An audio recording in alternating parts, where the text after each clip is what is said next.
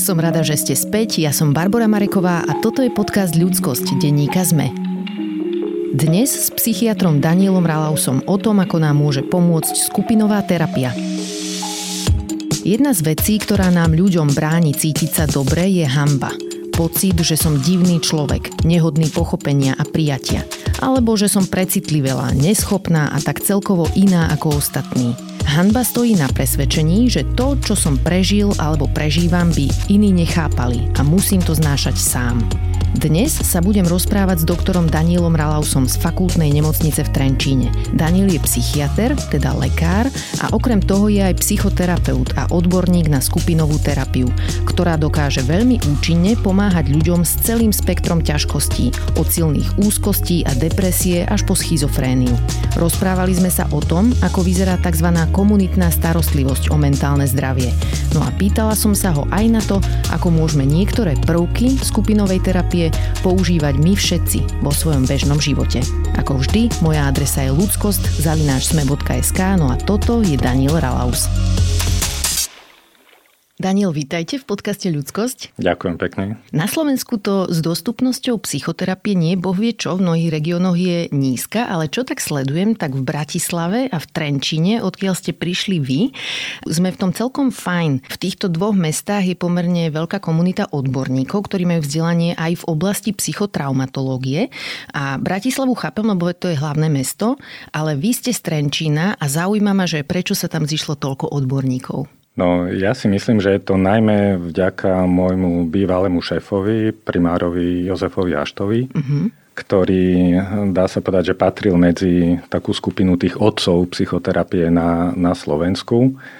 A on keď začal pracovať v Trenčine, tak vlastne automaticky stalo sa to takým sídlom aj sídlom Slovenskej psychoterapeutickej spoločnosti, ktorá vznikla neskôr. A on vlastne aj na tom našom dennom psychiatrickom stacionári mnohé tie e, psychoterapeutické vzdelávania, tie, tie výcviky realizoval. Takže naozaj to bolo takým, takým akoby centrom. Dnes sa budeme rozprávať primárne o komunitnej starostlivosti a o skupinovej terapii. A toto je podľa mňa úplne nádherná téma, lebo ukazuje vlastne tú liečivú sílu, ktorú my všetci v sebe máme. A ukazuje to, ako si my ľudia dokážeme navzájom pomôcť. A to ešte aj vtedy, keď sme na dne, keď sa cítime zle. Takže na úvod nám prosím povedz, povedzte, ako funguje komunitná starostlivosť v nemocnici v Trenčíne? Tak e, princíp komunitnej psychiatrickej starostlivosti je niečo, čo sa snažíme presadiť aj do, do súčasnej reformy psychiatrickej starostlivosti. Tá komunitná znamená, že nie je to nejakom cudzom anonymnom prostredí, ale je to prostredie, ktoré je do určitej miery ako domáce, kde sa navzájom ľudia, ľudia poznajú, kde je tím zložený z viacerých e, odborníkov a kde vlastne aj pacienti, ktorí sú buď na hospitalizácii alebo v programe denného stacionára, majú takú určitú spoluúčasť na, na tom živote tej komunity, komunity zloženej z pacientov a z personálu. Hej. Mm-hmm. Takže napríklad priamo na oddelení sa to uplatňuje aj takým spôsobom, že každé ráno v ten pracovný deň sa pacienti stretnú s čo najväčším počtom týmu, ktorý je v tom danom čase k dispozícii, teda lekári, niektoré sestry, rehabilitační pracovníci, psychológovia, sociálne sestry. Stretnú sa v jedálni alebo v nejakej takej miestnosti, ktorá je určená na tie komunitné stretnutia No a v podstate takou akoby voľnou formou sa povie, a čo, čo je nové z tých minulých dní, čo je nové na ten dnešný deň, plus sa riešia nejaké, dajme tomu aj problémy, keď nejaké boli, alebo nejaké požiadavky. Takže je to taký ranejší štart hej, uh-huh. do, do toho nového dňa. Tým pádom e, vlastne je to aj, aj tak explicitne aj, aj implicitne vlastne daná možnosť tým pacientom, ktorí sú podieľať sa na tom ich liečení, hej, na tom ich pobyte. Uh-huh. Mnohí z nich majú, alebo môžu mať aj rôzne také úlohy. Hej. Napríklad e, niektorí sa starajú o kvety, niektorí pomáhajú s pracovnou terapiou, hej, vymýšľajú sa nejaké programy, ide sa na vychádzku, alebo ide sa športovať, alebo čo ja viem, nejaké iné spoločné aktivity. Dalo by sa povedať, že je to taká, taká trošku akoby rodina. Hej? Uh-huh. Tak, tak to trošku imituje takú, takú rodinu. Pre koho je vhodná táto forma liečby, ak je to správne slovo? Aké ťažkosti môžu ľudia riešiť v tejto forme terapie? A ja si myslím, že tak vo všeobecnosti je vhodná pre, pre každého pacienta. Keď si to tak ako zoberiem, keby som si to otočil z tej druhej strany, mm-hmm. Tak určite by som nechcel byť len také ako číslo do počtu alebo kód diagnózy, kde si niekto odfajkne, že som prišiel, som odišiel, máme ale e, chcel by som byť akoby vnímaný a počutý ako, ako osoba s mojimi individuálnymi potrebami alebo prípadne aj zvláštnosťami Takže ten komunitný princíp e, vlastne toto umožňuje. Hej, mm-hmm. Byť videný, byť počutý, byť braný vážne, e, v podstate byť, byť rešpektovaný. Hej. A to si myslím, že naša psychiatria veľmi potrebuje, aby sme sa naučili rešpektovať tých ľudí, ktorých máme liečiť. Liečba v psychiatrii nie je pasívnou vecou. Hej, že dajme tomu, keď máte chorý žlčník, hej, tak áno, musíte spolupracovať, lebo inak to nebude fungovať, ale plus minus v tých, v tých začiatkoch chirurgickej liečby je vaša rola pasívna. Hej. Mm. Musíte, čo ja viem, držať dietu alebo zobrať lieky, hej, pripraviť sa a oni vás zoperujú a ono sa to potom hojí. Mm. Ale psychiatrická alebo psychoterapeutická liečba má také trošku iné rozdelenie tých, tých kompetencií a ten lekár alebo psychoterapeut on nie je len nejakým e, vykonávateľom nejakého úkonu na duši alebo psychike toho človeka, ale je to skôr taká forma spolupráce. Mm-hmm. Ja tak rád, rád hovorím taký pekný príklad, alebo pekné vyjadrenie, že čo to vlastne aj tá psychoterapia je, že je to vlastne stretnutie takých dvoch, dvoch expertov, hej, ktorí majú spoločný projekt. A ten spoločný projekt to je ako zlepšenie kvality života toho pacienta No a lekár alebo psychoterapeut je expert na terapiu alebo liečbu akoby vo všeobecnosti. Hej, vie, čo sa má, čo sa nemá. Teda stará sa najmä o taký ten akoby proces, mm-hmm. o mhm. dobré podmienky. A pacient je ten, ktorý je expert na svoj život, na svoje problémy a on je zodpovedný akoby za tú, za tú zmenu. Mm-hmm. Hej? Že tú zmenu nemôže za ňo spraviť ten lekár, ale mu, môže mu pomôcť ísť tým smerom, ktorým ten pacient chce ísť.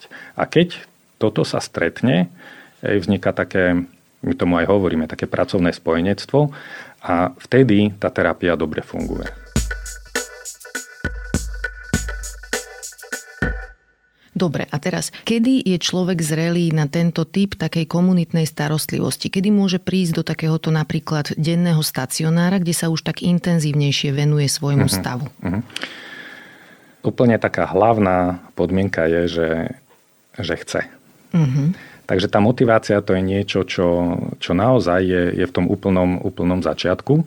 Keď chcem, ešte neznamená, že viem ako, alebo som ochotný preto niečo spraviť, ale, ale to, že chcem, je, je ten prvý krok. Veľa ľudí sa môže ocitnúť v situácii, že nie, že oni chcú, ale sú buď vonkajšími alebo vnútornými rôznymi faktormi v podstate dotlačení, že potrebujú niečo zmeniť. Mm-hmm. Hej. Mhm. Takže niekedy to naozaj môže byť e, tlak rodiny. Hej. Môže na mňa tlačiť, ja neviem, partnerka, môžu na mňa tlačiť rodičia, môžu na mňa tlačiť deti, ale môže na mňa niekedy tlačiť aj, ja neviem, obvodný lekár, alebo zamestnávateľ, alebo kamoši. A čo povedia títo ľudia? Že čo, nejaký si furt smutný, už sa s tebou nedá ani baviť, chod to riešiť, alebo čo sa Napríklad, hej, mm-hmm. napríklad, hej kamoši môžu povedať niečo také, že počuj, ja ťa nepoznávam, deje, deje sa s tebou niečo, že nie, nie, nie si to celkom ty. Hej. Manželka sa môže, ja neviem, naštvať alebo môže byť smutná, že kde sme to došli, mám pocit, že niečo s tebou nie je v poriadku. Môže to byť niekedy aj zamestnávateľ, ktorý, ja neviem, môže dať akoby takú nejakú hrozbu alebo ultimátum, že keď sa nedáte do poriadku, tak ja vás tu na nebudem, nebudem ďalej držať, lebo máte veľa absencií a podobne. Uh-huh. A ten človek si môže uvedomiť, že asi naozaj musím niečo spraviť, lebo o toto nechcem prísť. Hej? Ale niekedy to sú, niekedy, no, častejšie alebo veľmi často sú to tie vnútorné faktory a niekedy tomu hovoríme aj tlak utrpenia. Hej? Uh-huh. Že čím viac sa nemám dobre a čím viac trpím, o to väčšia šanca, že bude motivovaný niečo s tým spraviť. Hej? Vyhľadať pomoc, poradiť sa a podobne. A kedy je vhodné ísť k terapeutovi, kde sedia dvaja ľudia, hej? Uh-huh. A idem tam na hodinu a pol týždenne. A kedy naopak je vhodný denný stacionár, kde som pár hodín denne, teda ten váš? Áno, áno. Pre väčšinu ľudí je známe, že čo to je liečba v nemocnici a pre väčšinu ľudí je známe, čo to je tá ambulantná starostlivosť. Hej, tak ako ste povedali chodím k psychiatrovi, dajme tomu raz za mesiac, na pár minút, predpíše mi lieky, chvíľočku pokecáme, štatisticky nemá na mňa veľa času, hej, takže len to naj, najnutnejšie a idem ďalej. Liečba v nemocnici je, že musím byť hospitalizovaný, hej, čo prináša zase mnohé nevýhody. Plus ešte je k dispozícii taká ambulantná psychoterapeutická liečba, to je to, čo ste spomenuli, že raz za týždeň alebo raz za dva týždne na určitý dohodnutý čas som s psychoterapeutom a riešim svoje problémy. Hej, tak toto sú také známe formy liečby. Denný stacionár je zariadenie, ktoré poskytuje takú špecializovanú ambulantnú starostlivosť. Ráno prídem, po obede odídem. Hej, som tam, dajme tomu, na 6 hodín Snažíme sa, aby tie stacionáre mali starostlivosť, tú, tú skupinovú, ten skupinový program, rozdelený podľa toho, či ide o pacientov s psychotickými ochoreniami, ako sú schizofrénie, bludové poruchy alebo schizoafektívne poruchy. To by mohol byť taký jeden balík, jeden skupinový program. Ďalší pre pacientov s depresiami. Ďalší by mohol byť pre pacientov s tzv. neuroticko-psychosomatickými ťažkosťami. To sú také tie bežné starosti, alebo začína tom bežnými starostiami ako, ako úzkosti, fóbie, panické poruchy, plus rôzne životné okolnosti, problémy v rodine, problémy so vzťahmi, problémy so sebou, ale zároveň aj také ťažkosti ako ja neviem, posttraumatická stresová porucha, poruchy príjmu potravy, poruchy osobnosti a, a podobne tie intenzívne programy, ktoré sú pre pacientov s neuroticko-psychosomatickými ťažkosťami alebo s depresiami, tie zvyčajne bývajú viackrát do týždňa. Napríklad naša najintenzívnejšia skupina je 5 krát do týždňa na dobu 3 mesiace. Skupina pre pacientov s depresiami je v Trenčine 3 krát do týždňa po dobu 3 mesiacov a tie ostatné pre pacientov s psychotickými ochoreniami a pre chronických pacientov tie sú otvorené. To znamená, že pacienti môžu chodiť celý rok, ale chodia napríklad dvakrát do týždňa alebo trikrát do týždňa. Poisťovňa to akceptuje, prepláca. Takže keď e, si zoberiete, že ten pacient má vlastne dlhodobo, môže mať na roky zabezpečenú dobrú starostlivosť. Uh-huh. Ktorá z tých skupín terapeutických je najväčšia? No u nás v Trenčine je to jednoduchšia skupinka, ktorá nemá za, za cieľ nejakú výraznú osobnostnú zmenu alebo nejaké veľmi výrazné riešenie takých problémov, ale táto skupina má na starosti udržať ľudí v takej dobrej psychickej výkonnosti, skupina má za cieľ ako prevenciu nejakých tých relapsov, ochorení. Mm-hmm. V tejto skupine sú pacienti, ktorí majú aj depresie, aj psychotické poruchy, aj in, iné chronické, chronické ochorenia. Ale máme pomerne dobre fungujúcu skupinu pre pacientov s depresiami, ktorú, ktorú máme niekedy aj, aj tak plnú, že, že máme takú čakačku, že kým, kým sa dostanú ďalší. Ako sa vie človek s depresiou dostať do takejto skupiny? Potrebuje na to nejaký výmenný lístok alebo stačí prísť a povedať, že chcem a potrebujem sem chodiť, lebo mám ja ten pocit? Hneď k tomu prídem, ale uvedomil som si, že som zabudol na, na skupinu pacientov s psychotickými ochoreniami, mm-hmm. ktorá je takisto veľmi početná a pre nich ten stacionár je, myslím si, že veľmi dôležitý a veľmi užitočný v tom, že oni často hospitalizáciu potrebujú len na taký ako keby vykročenie z tej naozaj psychotickej krízy hej, a keď, keď sa ako vyliečia, mnohí z nich majú určitý ako keby zostatok nejakých symptómov, hej, že, že sa nevrátia na, na úroveň toho predchádzajúceho zdravého fungovania. A tam je tiež veľký, veľký priestor pre, pre ten stacionár. A čo je to psychotická kríza pre tých z nás, čo nemáme skúsenosti? Tak e, ľudia poznajú pojem schizofrénia. Mm-hmm. Hej, to je také ako typické psychotické ochorenie, ktoré veľmi závažným spôsobom e, zhoršuje kvalitu života Často nastupuje v mladom veku a môže sa prejavovať rôznym spôsobom.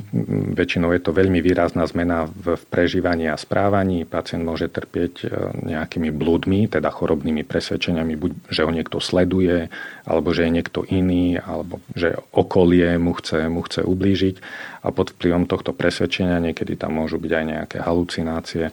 Môže sa neprimerane správať. Je to veľmi častá príčina invalidity. Mm-hmm. A tento typ e, ochorení v podstate už vieme liečiť o mnoho lepšie ako v minulosti, ale stále veľká časť pacientov je taká, ktorí po liečbe sa nedostanú na tú predchádzajúcu úroveň fungovania, teda do takého plného zdravia, ako keby sa nič nestalo, aj to len jedna epizóda v mojom živote, ale áno, sú aj takéto priebehy. Ale časť priebehov je taká, že zostanú nejaké, my tomu hovoríme aj reziduálne príznaky, to znamená, že nevrátim sa na predchádzajúcu úroveň fungovania, ale mám problém so sústredením, hej, môžem mať problém s nejakým podozrievaním, s náladou, s nejakým oploštením prežívania, hej, stratím chuť, radosť zo života a podobne. Čo to v človeku spúšťa? Uf, tak O príčinách schizofrenie sa píšu veľké, veľké knihy na, na, ja si pamätám, myslím, že o príčinách schizofrenie, keď ja som sa učil na atestáciu, bolo vyše 20 strán mm-hmm. rôznych teórií, že prečo to je. Ale už vieme, že áno, časť e, príčin e, môže byť genetických, hej, môžeme mať nejakú predispozíciu, ale veľký vplyv, a o tom sa hovorí stále viac, má to včasné obdobie života a aj spôsob, akým sa moji najbližší stávali ku mne, teda už hovoríme o vzťahovej väzbe, o spracovaní podnetov. A, Čiže traumatizácia. A Takže v podstate je taká vzťahová, vzťahová traumatizácia. Mm-hmm. Predpokladá sa, že až 80% ľudí so schizofréniou majú určitú formu takej tej rannej, včasnej vzťahovej traumatizácie. Ešte späť k tej mm. otázke ohľadne toho, ako sa ľudia môžu dostať do takejto skupiny. Potrebujú na to nejaký výmenný lístok, alebo len tak ne, prídu, prihlásia nič. sa? Je, je to podobne, ako keď chcete navštíviť ambulantného psychiatra. Mm-hmm. Ne, nepotrebujete lístok. Ten spôsob, ako sa k nám ľudia dostávajú, je buď, že z oddelenia, z kliniky sú čiastočne zaliečení a oslovia nás e, kolegovia, že majú teda pacienta, o ktorom si myslia, že by mohol profitovať z liečby na dennom stacionári, tak my sa dohodneme, príde na úvodný rozhovor, vysvetlím mu, čo robíme, ako robíme, snažíme sa ho namotivovať, keď vidíme, že by to malo pre ňoho, pre ňoho zmysel. Takže jedna cesta je ako keby doliečenie z oddelenia a potom ďalší taký vstup do života a druhý vstup je zvonku, Môže ho odporučiť obvodný lekár, môže ho odporučiť ambulantný psychiatr, ale môže prísť aj sám s tým, že viete čo, mám ťažkosti, neviem čo s tým, povedali mi, že tu by sa možno že niečo, niečo dalo. Takže ten denný stacionár je forma psychiatrickej a psychoterapeutickej starostlivosti, ktorá je vhodná pre tých ľudí, ktorí už nepotrebujú hospitalizáciu, ale tá bežná ambulantná liečba pre nich e, zatiaľ nie je akoby dostačujúca alebo opačne, sú to ľudia zvonku, ktorí majú nejaké problémy, mohli by profitovať z tak, takéto liečby, ale nie je to natoľko vážne, aby museli ísť do nemocnice. Že je to tak napomedzi. A ak dovtedy, predtým ako prišli do stacionára, chodili do práce, čo urobia? Ako si to zariadia v práci? V akej forme sa dá začať ano. chodiť do takejto skupiny? Ano platí PNK na túto formu starostlivosti, teda práce neschopnosť. Mm-hmm. My v podstate len môžeme odporúčiť práce neschopnosť, ktorú vystavuje obvodný lekár. Takže je možnosť aj pre zamestnaných. E, trošku nevýhoda je ale to, že pokiaľ by mali ísť do skupiny, ktorá trvá 3 mesiace, aj 5 krát do týždňa, tak vlastne 3 mesiace je, je mimo z práce. To si nie každý môže dovoliť. Mm-hmm na, našou takou akože víziou alebo snom by bolo spraviť určitú takú formu skupinovej psychoterapie aj popoludní, mm-hmm. aby, aby to bolo možné aj, aj pre tých zamestnaných. Vo svete to funguje aj, aj takto. Časť našich pacientov sú na PNK už, hej, tí, ktorí vlastne išli do nemocnice, stále im platí ešte PNK, prídu k nám a majú takéto doliečovanie. Dobre, a teraz zamestnávateľ, keď dostane ten človek PNK, sa dozvie, že chodí do nejakej psychiatrickej nemocnice na nejakú terapiu, alebo ako sa to dá vyriešiť, aby keď sa ten človek bojí, že nechce, aby sa to o ňom ľudia dozvedeli? Áno, áno. No, ne, nemal by sa dozvedieť zamestnávateľ, že ten človek chodí na stacionár. Mm-hmm. Sociálna poisťovňa, zdravotná poisťovňa samozrejme, že tieto údaje má, pretože my vykazujeme tieto, tieto výkony, ale od nás e, by sa to nemal dozvedieť, keďže platí e, pre, pre zdravotníkov vlastne zákon, e, ktorý zabezpečuje túto dôvernosť informácií, takže my bez súhlasu toho dotyčného pacienta my by sme nemali ani jeho príbuzným povedať, že sem chodí. Uh-huh. Hej, tak, tak to je ošetrené. Takže my pri príjmaní vlastne sa dohadujeme, koho môžeme informovať. Hej, a toto sme záväzni dodržať. a tí ostatní ľudia zo skupiny. Toto je vlastne prvé pravidlo, ktoré sa pacienti dozvedia, že toto pre nás platí zo zákona, lebo sme zdravotníci a pre nich je to také základné pravidlo, ktoré zabezpečuje, že áno, informácie sa zo skupiny nevynášajú. Mm-hmm.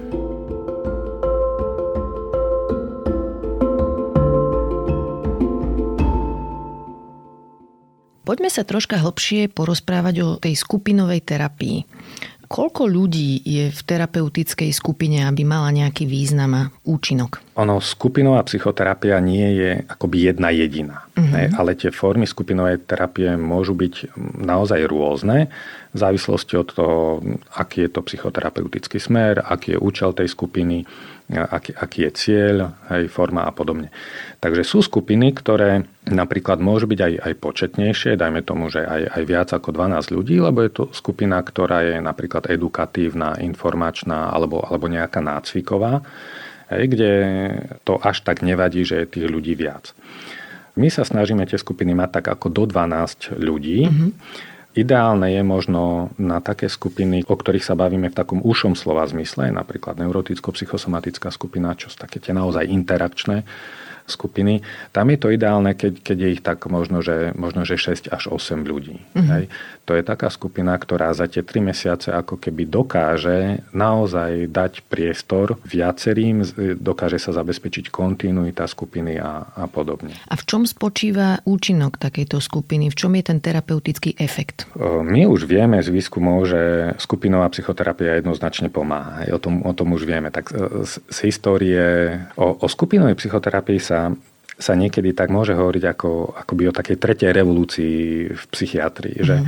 že tá prvá revolúcia sa spomína s takým akože menom Filipa Pinela, to bol francúzsky psychiatr, ktorý akoby oslobodil tých chorých ľudí z reťazí, hej, ktorý pre nich spravil ako zariadenie a podobne. Podľa neho aj nemocnica v Pezinku pomenovaná. Tá druhá revolúcia prišla so Zigmundom Freudom a prišla psychoanalýza a následne sa z nej rozvinuli aj také psychodynamické, psychoterapeutické smery. A tá tretia revolúcia by sme mohli povedať, že keď prišla skupina. Mm-hmm.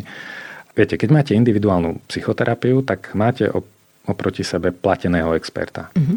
Ale keď ste v skupine, máte tam len terapeuta ako, ako vedúceho skupiny, ale ostatní členovia skupiny, oni sú tak ako vy. Hej. Hej? Takže v podstate je tam taký, taký princíp e, univerzality, že všetko, čím už nejakí ľudia niekedy ako trpeli alebo mali s niečím problém, tak už, už, už to tu niekedy bolo. Hej. A keď ja v skupine prídem s niečím, s tým sa stretávam veľmi často, že že pacient povie, a tak ja tu asi nepatrím, ja mám úplne iné problémy, ako ja mám pocit tým, týmto asi ani nebudete poznať. A keď začne o tom hovoriť, tak sa ostatní predajú, ale áno, však ja to poznám, však ja to mám podobne mm-hmm. a tak ďalej. Takže zistenie pre toho pacienta, že nie je sám s tým problémom, že už to niekto riešil a niekto to má, môže byť veľmi, veľmi oslobodzujúce. Hej, hej. Ten ďalší faktor je tam také dodávanie nádeje. Tým, že napríklad naša skupina je otvorená, tak dynamicky otvorená, to znamená, že nezačínajú všetci naraz a nekončia všetci naraz, ale je tam nejakých, dajme tomu, 6 členov. Ja dnes niekto končí po troch mesiacoch, ten nový začína a tak ďalej, takže sa tam stretávajú ľudia akoby v rôznej fáze mm-hmm. toho, toho procesu. A keď vidia, že keď počujú rozprávanie niekoho, že ja som s tým prišiel tu nás s takými problémami a teraz som sa niekde posnul a mám to inak, cítim sa lepšie, funguje to, tak to dodáva nádej. Mm-hmm. Hej, určite. Takže to zlepšenie niektorých členov skupiny pôsobí veľmi, veľmi dobre pre ostatných. Ono to asi aj tak vo všeobecnosti platí, že hamba a seba súcit nejdú dohromady. Že človek vie byť sám sebe súcitný vtedy, keď cíti, že sa nemusí hambiť a že to, čo zažil, sa už stalo niekomu inému. Áno, alebo áno. že pocity, ktoré prežíva, má aj niekto iný, áno, že sa presne. vidí v tom príbehu niekoho iného. Čiže a je aj hamba nejaká téma, s ktorou pracujete v skupinovej terapii? Určite. Tá je, tá je tam prítomná vlastne od začiatku v drvivej väčšine prípadov je, je hamba problém. Napríklad tiež keď sa robil taký, taký trošku výskum, že dávali pacientom, ale, ale, ale aj terapeutom takú otázku, že, že povedzte mi tri veci, o ktorých by ste za žiadne okolnosti nechceli hovoriť na skupine. Mm-hmm. Hej? Tak e, boli to hlavne také tri veci. Jedna vec bola pocit menej cenosti, mm-hmm. druhá vec bola pocit odsudzenosti a tretia vec bola problémy v intimite. Mm-hmm. Takže všetky sa týkajú určitým spôsobom hamby. Ale keď tá skupina dobre funguje, keď je tam dôvera, keď je tam bezpečie a keď e, tí vedúci skupiny podporujú tak, také zdravé fungovanie skupiny, prichádza sa aj k tomu, že pacienti majú väčšiu tendenciu hovoriť o sebe. Keď začnú viac hovoriť o sebe, aj pre ostatných je to e, pomoc v tom, že zvyšuje sa ich porozumenie ostatným, tým pádom sa zvyšuje empatia. Tým, že sa zvýši empatia, zase sa podporí ako ďalší taký seba poznávací proces a porozumenie, takže je to ako keby taká, taká adaptívna špirála, mm-hmm. keď dobre funguje skupina. Čiže ďalšie faktory, ktoré majú vplyv na dobre fungujúcu terapiu, skupinovú terapiu je napríklad aj súdržnosť skupiny, mm-hmm. alebo odborne tomu aj hovoríme kohézia.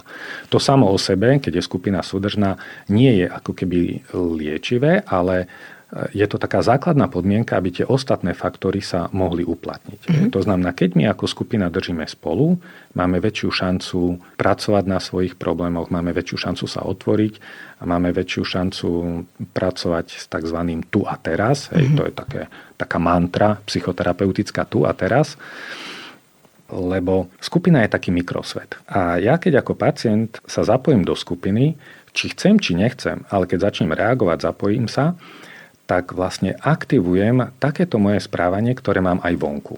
Lenže vonku platí určité také ako keby tabu nejakej takej spätnej väzby a skúmania tých procesov a, a tak ďalej, že to, že je to taký, taký určitý sociálny odsúb, že nebavíme sa s každým, a ako na teba pôsobilo, keď tento sa na teba takto pozrel a toto ti vytkol. Hej, že to je také, také zvláštne. Takže ten človek si do skupiny priniesie svoje zdravé, ale aj svoje menej zdravé vzorce fungovania.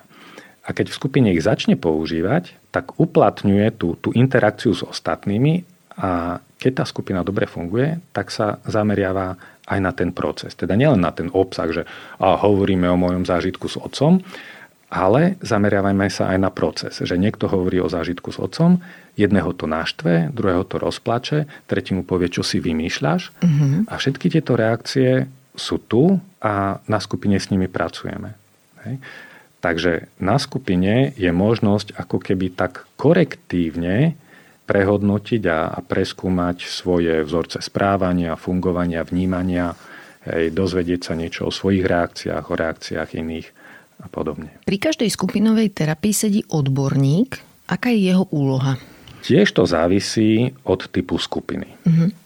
Napríklad, keď máte takú edukačnú alebo informatívnu skupinku alebo mm, skupinku pre pacientov e, s psychotickými ochoreniami, tam, tam je ten terapeut vedúci pomerne aktívnejšie. Jasné, že nabáda ostatných na ich prácu, ale je, je pomerne, pomerne aktívny a, a vstupujúci pri takej dynamickej interakčnej skupine, kde je cieľom možno nejaké také osobnostné zrenie, osobnostná zmena alebo riešenie rôznych neurotických, psychosomatických ťažkostí, tam čím je ako keby menej zasahujúci do diania skupiny, tým je to lepšie. Mm-hmm. Pretože tá skupina funguje. Hej? Fungujú tí členovia skupiny a úloha terapeuta je potom ako keby ten proces len nejako tak udržiavať, e, usmerniť a shrnúť, hej, ako čo sa stalo, ponúknuť nejaké také ďalšie kroky ale to hlavne také liečivé je, je naozaj tá práca členov, členov skupiny. Dobre, a vezmime si nejakú skupinu, kde sú ľudia s depresiami, najmä mm. prevažne, hej? Áno. Čo robí vtedy ten vedúci, ak niektorý z tých členov nejak moc nemá chuť sa zapájať? Že vidíte, že je ticho a nejak mm-hmm. sa mu nechce hovoriť. Čo vtedy urobíte, aby ste ho nejako posmelili? No, tu by som chcel poznamenať, že keď nejaký človek robí niečo, čo si myslíme, že by ako keby nemal robiť na tej skupine, alebo mal by robiť inak, tak ja verím tomu, že za tým je nejaký dosť dobrý dôvod, prečo to má takto. Mm-hmm. Takže určite ten terapeut nesmie, ja neviem, trestať, shodiť, znehodnotiť toho človeka v žiadnom prípade, ale môže pomôcť jemu a skupine porozumieť tomu, že, že čo je za tým, že je to tak. Lebo veľakrát Veľakrát to nie je odpor toho pacienta, že nechce sa mať lepšie alebo nechce na sebe pracovať. Skôr to vnímame ako informáciu, že možno, možno nie teraz, možno nie takýmto spôsobom, možno nie sú dostatočné podmienky na to, aby mohol o tom hovoriť. Vždy sa snažíme porozumieť tomu. Máme také pravidlo na našej skupine, že že keď nejaký pacient povie, že o tejto téme nechcem hovoriť, tak to rešpektujeme, mm-hmm. hej, že, že nebudeme o nej hovoriť, ale vyhradzujeme si také právo spýtať sa, že čo je za tým, že o tejto téme nechce hovoriť. Mm-hmm. Takže zameriame sa na tú, na tú prekážku. Hej, keď, keď my si myslíme, že je dobré o tom hovoriť, tak sa zameriame na, na tú prekážku, že, že s čím to súvisí. A čo zvykne povedať ten človek? Čo môže byť príklad takej prekážky? Hej ste to už spomenuli, veľakrát je to hamba. Mm-hmm. Hej, veľakrát je to pocit, e, že sa budem hambiť, veľakrát e, to môže byť pocit, že, že nebudem pochopený, veľakrát to môže byť, že keď to o sebe poviem, čo si o mne pomyslia ostatní. Hej, takže tých, tých dôvodov tam, tam môže byť veľa. Veľakrát je to naozaj najmä o tom, že, že ešte na to možno nie je čas. Ale vždy, vždy sa na to pýtame a vždy sa to snažíme ako preskúmať.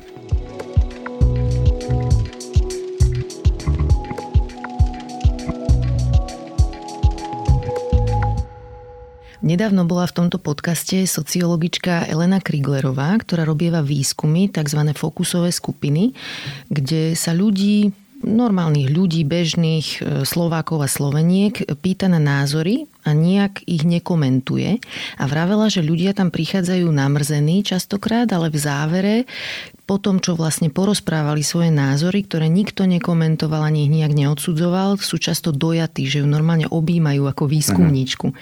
Čo je asi taká pekná ukážka toho, ako my všetci potrebujeme byť vypočutí a pochopení a neposudzovaný. Áno, áno, určite. Čo je dobrý výsledok takejto práce v skupine? No keď ste začali o tom hovoriť, tak mňa hneď napadlo ako veľa vecí e, v súvislosti s tou, s tou skupinou a napríklad e, existujú aj e, formy skupin, takej skupinovej svojpomoci, napríklad 12-krokové skupiny, uh-huh. ktoré naozaj fungujú tak, že neposudzujú, nehodnotia, nedávajú radu, ale umožňujú zdieľanie. Mm-hmm. Hej. Takže poskytnú bezpečný priestor, kde je každý prijatý, kde je každý vypočutý.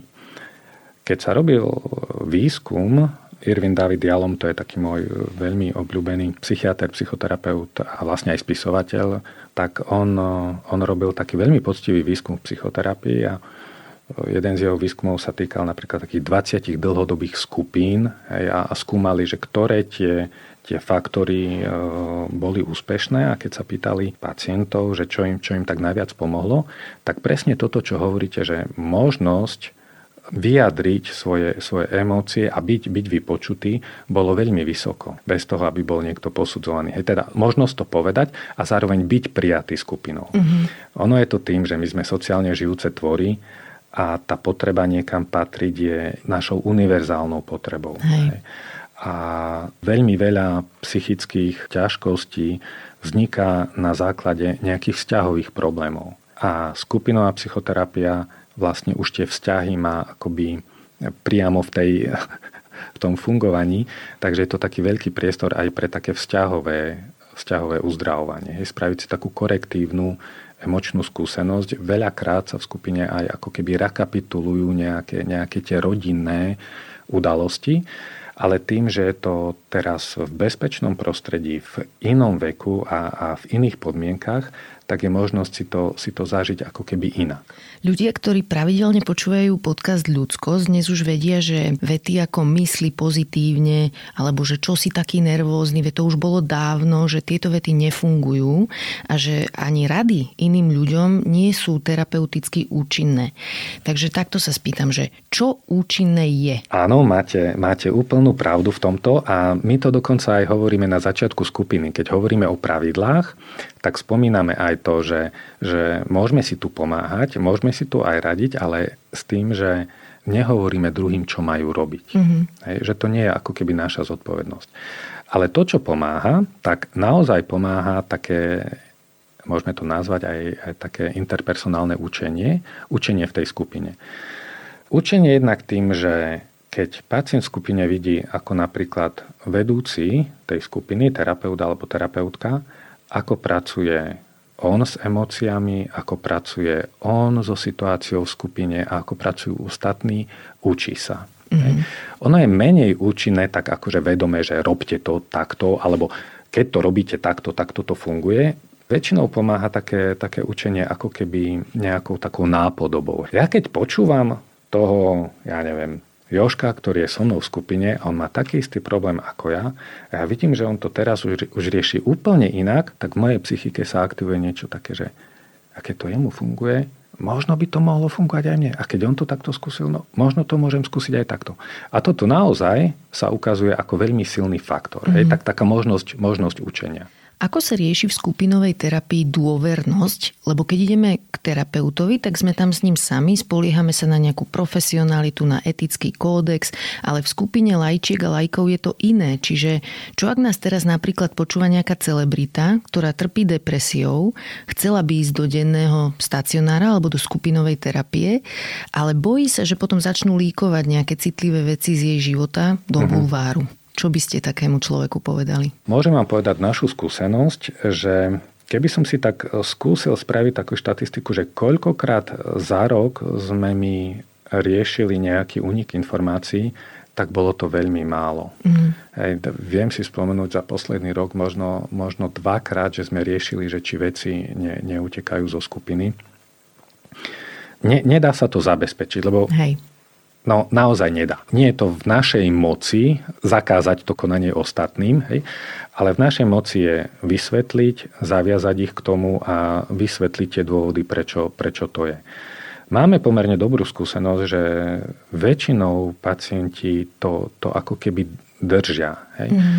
Neznamená to, že oni nemôžu hovoriť o tom, čo sa dialo na skupine, hej, ale vysvetľujem im, že môžu napríklad hovoriť takým spôsobom, keď chcú s niekým. Dnes sme na skupine hovorili o takých a takých problémoch a zistujem, že aj mne by to mohlo pomôcť. Hej. Takže snažíme sa im vysvetliť, nehovorte nič konkrétne, nehovorte žiadne, žiadne iniciály, jedno, jednoducho nehovorte nič, čo by mohlo niekoho naviesť, že toto je ten konkrétny človek. Dokonca ich inštruujeme, že že keď sa s niekým stretnete akoby vonku, hej, idete s niekým svojim známym a stretnete niekoho zo skupiny. Vy nemáte právo povedať, a to je Ferko, s ktorým chodím e, do skupiny na stacionár. Že skúste si nájsť nejaké, nejaké vyjadrenie, ktoré je pravdivé ale nie je prezrádzajúce. Hej.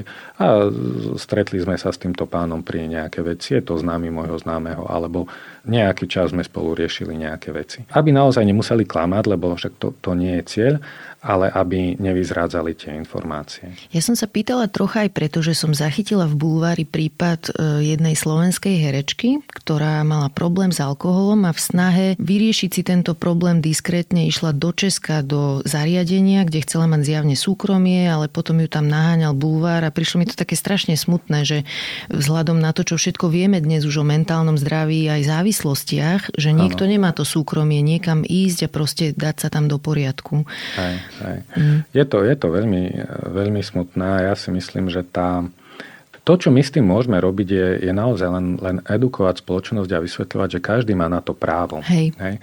A keď e, sa nám podarí ako citliviť e, dostatočne veľkú časť ľudí, môže sa to stať takou kultúrnou normou. Viete povedať, že či stacionáre vyhľadáva viac mužov alebo žien? Lebo čo si tak všíma mužov, najmä starších vo svojom okolí, tak oni majú častokrát pocit, že a nebudem s každou blbosťou chodiť po doktoroch, však to nejako prežijem, alebo treba pozitívne myslieť a tak ďalej. Ano. Vy akú máte skúsenosť z praxe? Určite máme viac žien, ale nevidím to nejako úplne dramaticky ako zlé. Myslím, že sa to dosť zlepšilo a mhm. aj, aj veľa mladých mužov, a máme ich teraz v skupine, napríklad v súčasnosti máme, máme troch mužov v skupine. Hej. Máme, myslím, že je to sedem člená skupina, máme troch mužov. Mm-hmm. Hej, takže to je... A vedia si lepšie pomôcť v skupine muži navzájom, alebo lepšie sú zmiešané skupiny mužsko-ženské? No, také naj, najvýhodnejšie sú zmiešané skupiny, keďže, keďže imitujú taký ten bežný, normálny mm-hmm. spoločenský stav. Hej. Predsa len ten mužský a ženský pohľad je v mnohých veciach iný. Hej, a podľa mňa je to také zdravé mať, mať zmiešanú skupinu. Dokonca čo sa týka vedúcich skupiny, tak v našej skupine, v tej neuroticko-psychosomatickej, sme, sme dvaja vedúci. Je to kolegyňa, ktorá je psychologička, ja som vlastne psychiatr, psychoterapeut, takže sme tam ako mužsko-ženský taký princíp, hej, aj, aj jeden, aj druhý. A je to vlastne aj kvôli Možno aj kvôli takým možno, že slepým miestam. Hej, že, mm-hmm. že keby sme dali len dve ženy terapeutky alebo len dvoch mužov terapeutov, možno by, by nám unikali niektoré veci, ktoré inak lepšie zachytíme. Dobre, a teraz takto ešte sa spýtam, že človek absolvuje napríklad 3 mesiace chodenia do stacionára, čiže takú intenzívnu prácu na sebe a potom čo? Lebo napríklad depresia je taká svinucha, že ona sa zvykne vrácať niekedy. Existuje nejaká napríklad udržiavačka, že sa tí ľudia ešte stretávajú, ale menej intenzívne? Áno. Zaviedli sme na stacionári aj takú možnosť ehm, pokračujúcich skupín, Jeden čas sme dokonca mali pokračujúcu skupinu dvakrát do mesiaca, potom to bolo raz do mesiaca, teraz nám funguje tá pokračujúca skupina pre pacientov s depresiami raz do mesiaca. Určená pre tých ľudí, ktorí skončili ten program a chcú akoby pokračovať v nejakej takej nadväznosti. Ja, ja to vnímam ako také veľmi, veľmi, užitočné, veľmi užitočný spôsob. My už zhruba štvrtstoročie vieme, že konkrétne na traumatizáciu funguje lepšie psychoterapia ako lieky.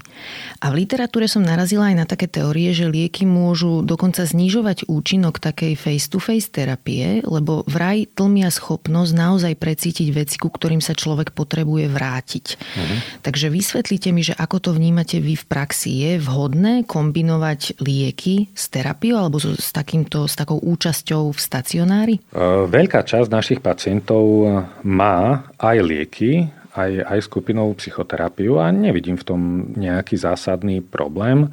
Je taká snaha z našej strany redukovať to množstvo liekov na najmenšie potrebné množstvo. Mm-hmm a naozaj to sedí, pretože keď mnohí pacienti užívajú nielen, čo ja viem, antidepresíva, čo môže byť taká ako základná dlhodobá liečba, ale užívajú aj benzodiazepiny na upokojenie, užívajú hypnotika, aby mohli spať a podobne. Takže keď sa oni naučia, ako sa postarať o seba, aby som nebol príliš nervózny, príliš úzkostný, aby som zvládol stresujúce situácie, tak tá potreba tých e, napríklad tých pomocných benzodiazepinov, upokojujúcich liekov môže byť nižšia. Hej, keď si zlepším spánok, takisto môžem vysadiť hypnotika a zostanem napríklad na antidepresívach a počase, keď sa budem mať dobré, môžem zvážiť, že či naozaj je ešte potreba tých antidepresív.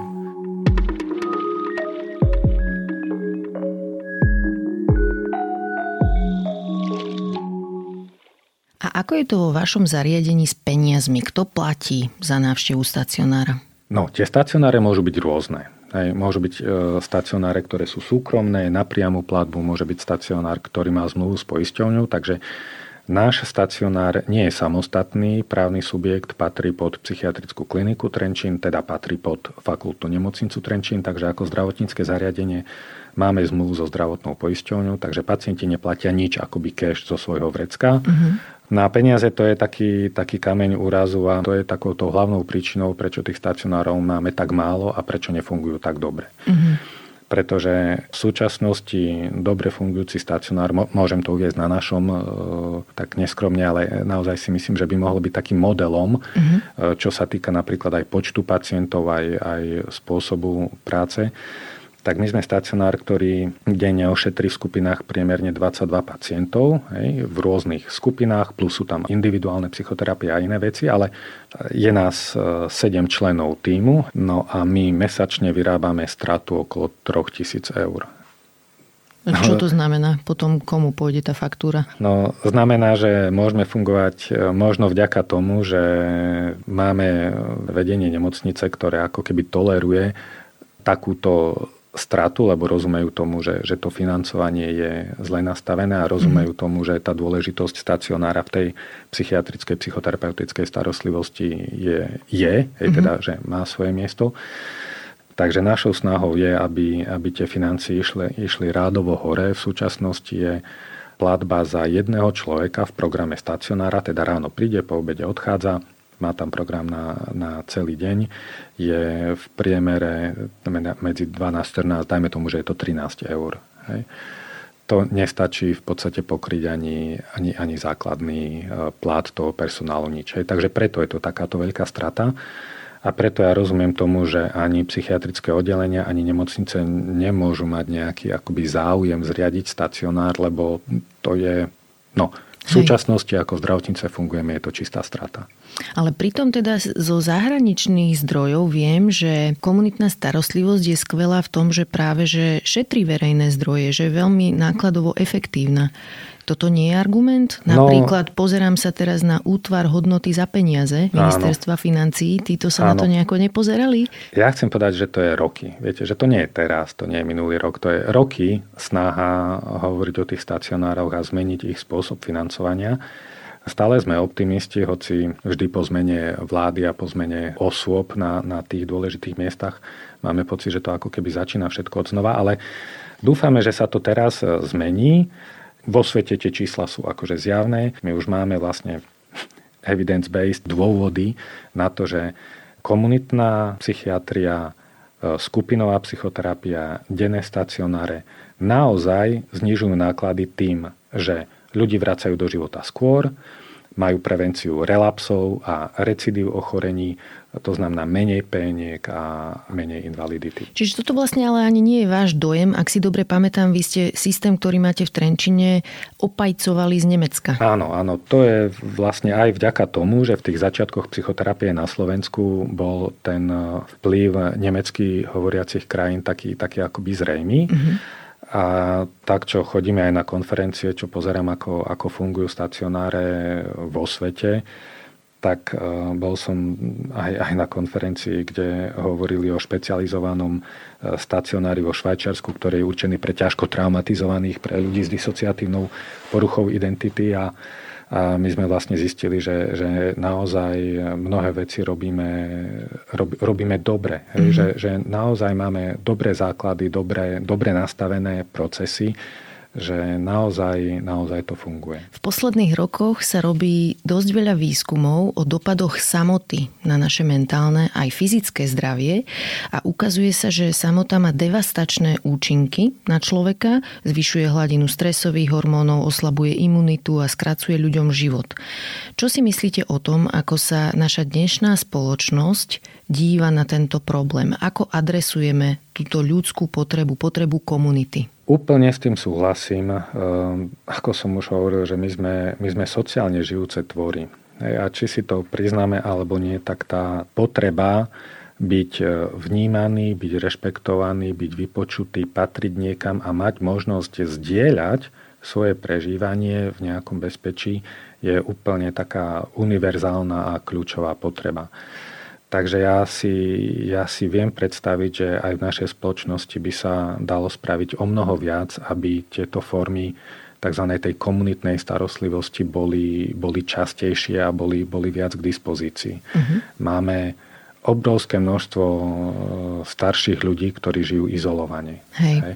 Ale máme aj narastajúce množstvo mladých ľudí, ktorí síce sú v intenzívnom kontakte hej, cez, cez sociálne, sociálne siete, siete ale ich osobný kontakt je, je často redukovaný. Hej, mm. Oproti tomu, čo poznáme my z minulosti, my sme asi z tej ešte šťastnej generácie, kedy sa chodilo von a kedy, kedy sa stretávalo. Ja mám pocit, že nám môže hroziť do budúcna taká e, kvázi ako keby epidémia takého odsudzenia a, a izolovanosti. Hej? Lebo už všetko sa dá vlastne vybaviť e, z domu. A ja som bol prekvapený v poslednej dobe. Máme, máme dve školopovinné deti.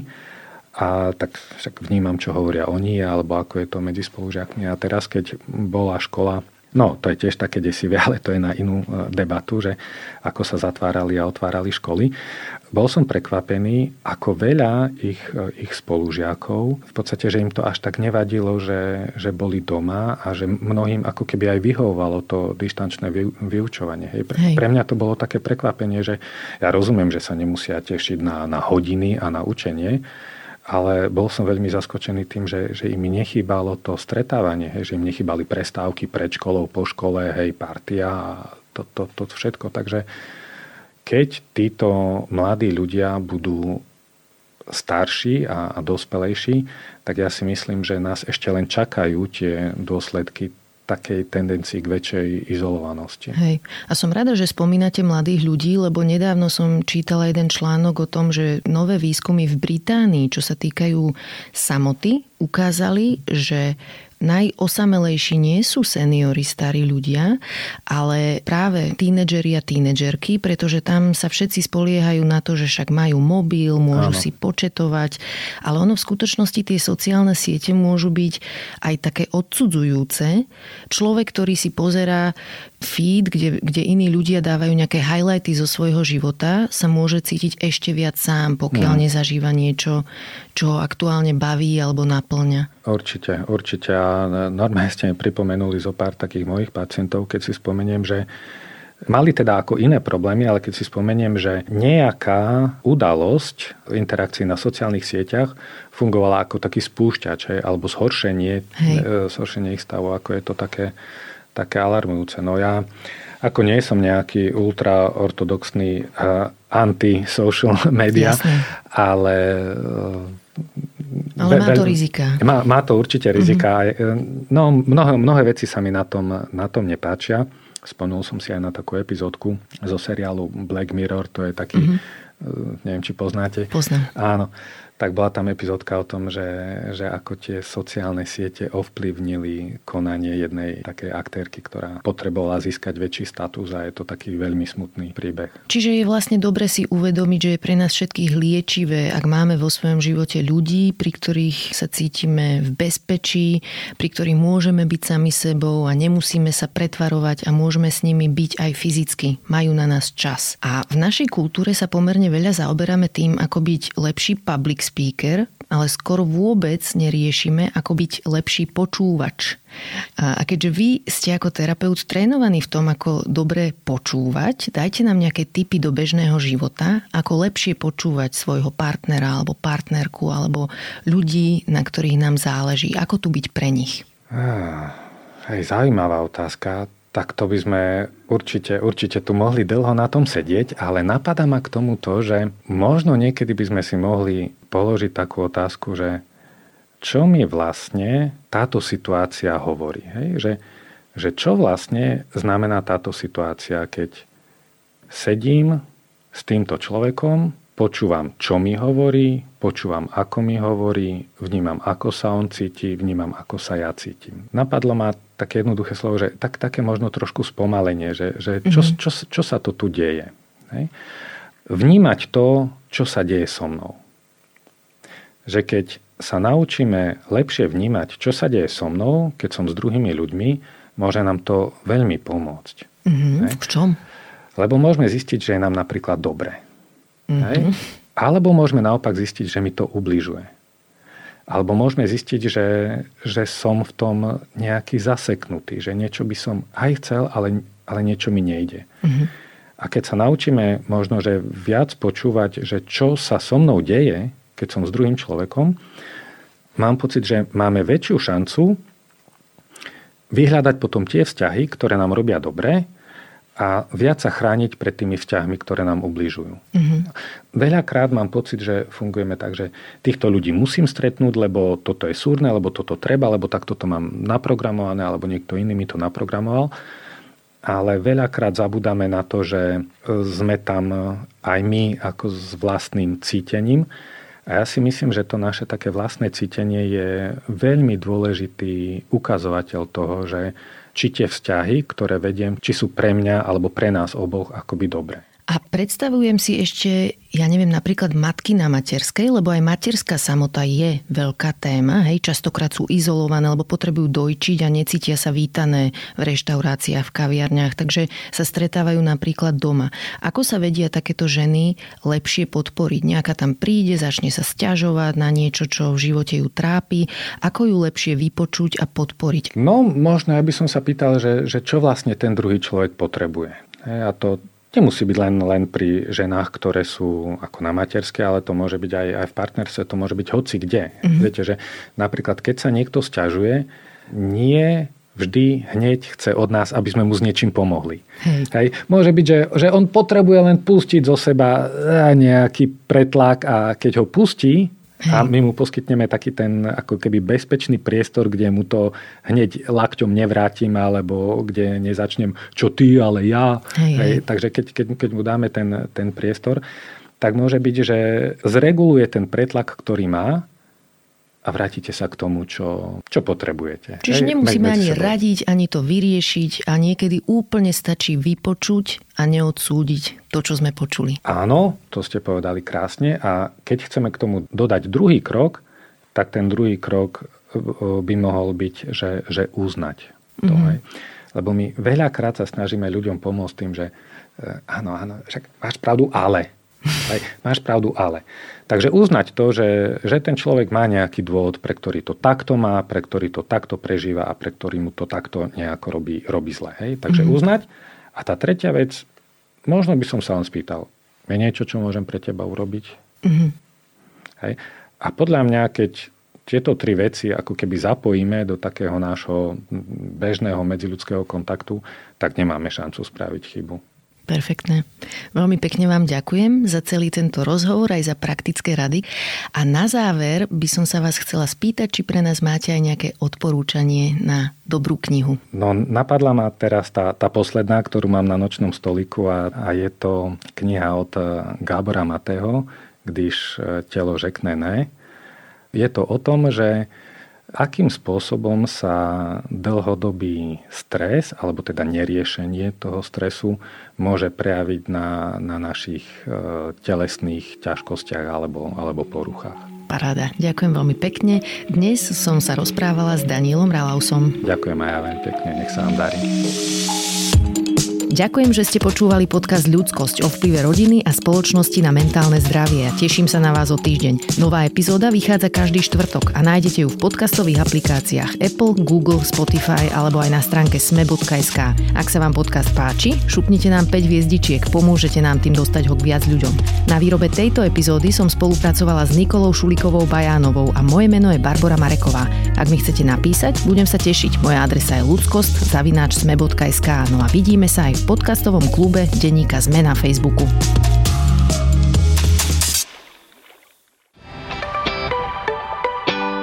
Ja som Jakub Betinský. Ja Andrej Zeman. A ja som Miro Gašpárek. A spolu tvoríme vzdelávací podcast Pravidelná dávka. Vychádzame dvakrát týždenne, vždy v útorok a piatok. A v našich dávkach sa venujeme filozofii, religionistike a technológiám. Čo znamená dobre žiť a aký je vzťah medzi mysľou a telom? Na aké otázky sa snažia odpovedať veda a náboženstvo? A ako nám najmodernejšie technologické inovácie dokážu zlepšovať život?